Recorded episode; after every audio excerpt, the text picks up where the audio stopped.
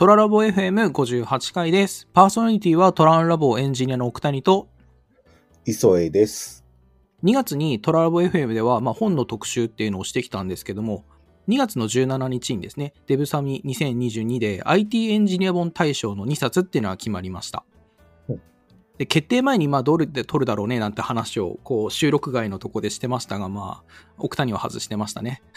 まあ、当てるのは難しいかなと思うんですけど、自分も2冊くらいにそれぞれ絞り込むくらいで、うん、これかなみたいなのはなかったですね。うん、実際2月紹介した本の中でも、候補のノミネートされていたものからえー選んだりしたので、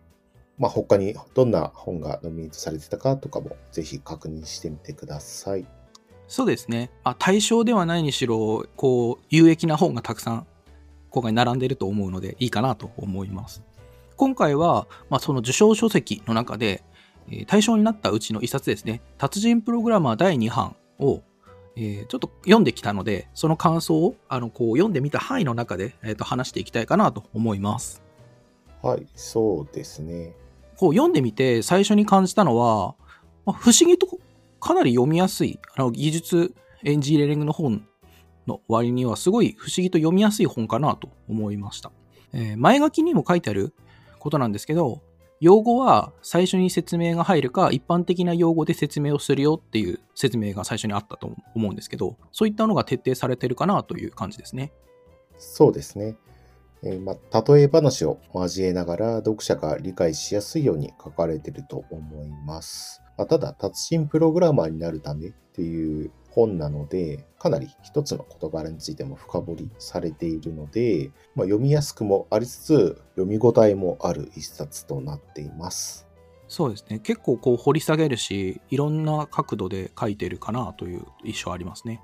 今こう磯江さんも言ってくれた例え話っていうところが比較的冒頭の DRI 原則ドライ原則のことを書いてる章にもあってアメリカ合衆国のシステムで1万本以上のプログラムが社会保障番号っていうのをチェックする仕組みを独自に作っていたっていう話があってそれは1万本のプログラムは個別に同じような仕組みを作ってしまったとで、このことっていうのが監査の時に発覚したっていう話なんですけど、もしこの社会保障番号みたいな拡張されたら、まあ、1万本のプログラムを回収する必要があると思うとな、こうゾッとするなと思いましたね。そうですね。まあ、とはいえ、これを読みながら、僕らも同じようなことをやってるなと思ってて、まあ、電話番号のバリデーションとか、システムごとに持ってたり、よくするよなとか思ってます。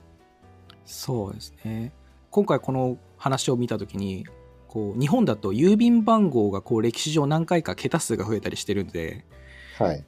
まあこういった中でそういう大変なこともあったんだろうなみたいなことを思いましたね。そうですね。こういった、まあ、開発者の間で同じものを個別に作ってしまう二重化の対処法として開発者同士のコミュニケーションをすることっていうのを奨励してるんですけどもその知識を交換する仕組みとしてプロジェクトのライブラリアンを任命するってことが書かれています。でこのライブラリアンっていうのがそれ自体の説明って確かなかったんですけど、まあ、おそらく全体のソースコードを見渡せる人を用意してほしいって意味だと思ってえっと、読んでいました。そして、そのユーティリティルーチンとかスクリプトの保管先っていうのを共有する場所を作って、仲間のソースコードを見て学習するっていうことを、えっと、推奨されてるって感じですね。で、こう読んでみて、この、こういった対処法を試みた上で、まあ、チームの構成人員が変わっても、こういった取り組みっていうのは継続される仕組みとか、あとは資産を置いてあるだけじゃなくて、それを容易にアクセスできる環境を整備しておくことっていうのも必要があるかなと感じましたね。そうですね。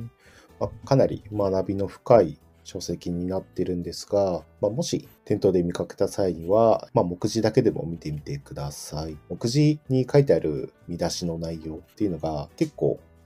見出しに書いてあることからこれ一体どんなことが書いてあるんだろうっていうのが想像しづらかったりするようになっていて、ここも面白いなと思いました。うんうんうん。具体的に言うと、7章に、爬虫類脳からの声に耳を傾けるっていう見出しがあるんですが、まだそこまで読んでないので、一体どんな話があるんだろうっていうのが、こう今から楽しみです。そうですね。私もあの、9章の9つでは解決できないって、9つってカタカナで書いてるパートがあるんですけど、まあ、こういうのも、えー見出しだけだとちょっと想像ができなくて、まあ、これから読み進めるのが楽しみかなと思いますね。この達人プログラマー第2版に関しては、まあ、冒頭部分にこの本はどこから読み進めても良いっていうふうにありますので、結構読む人の状況に合わせた使い方ができると思います。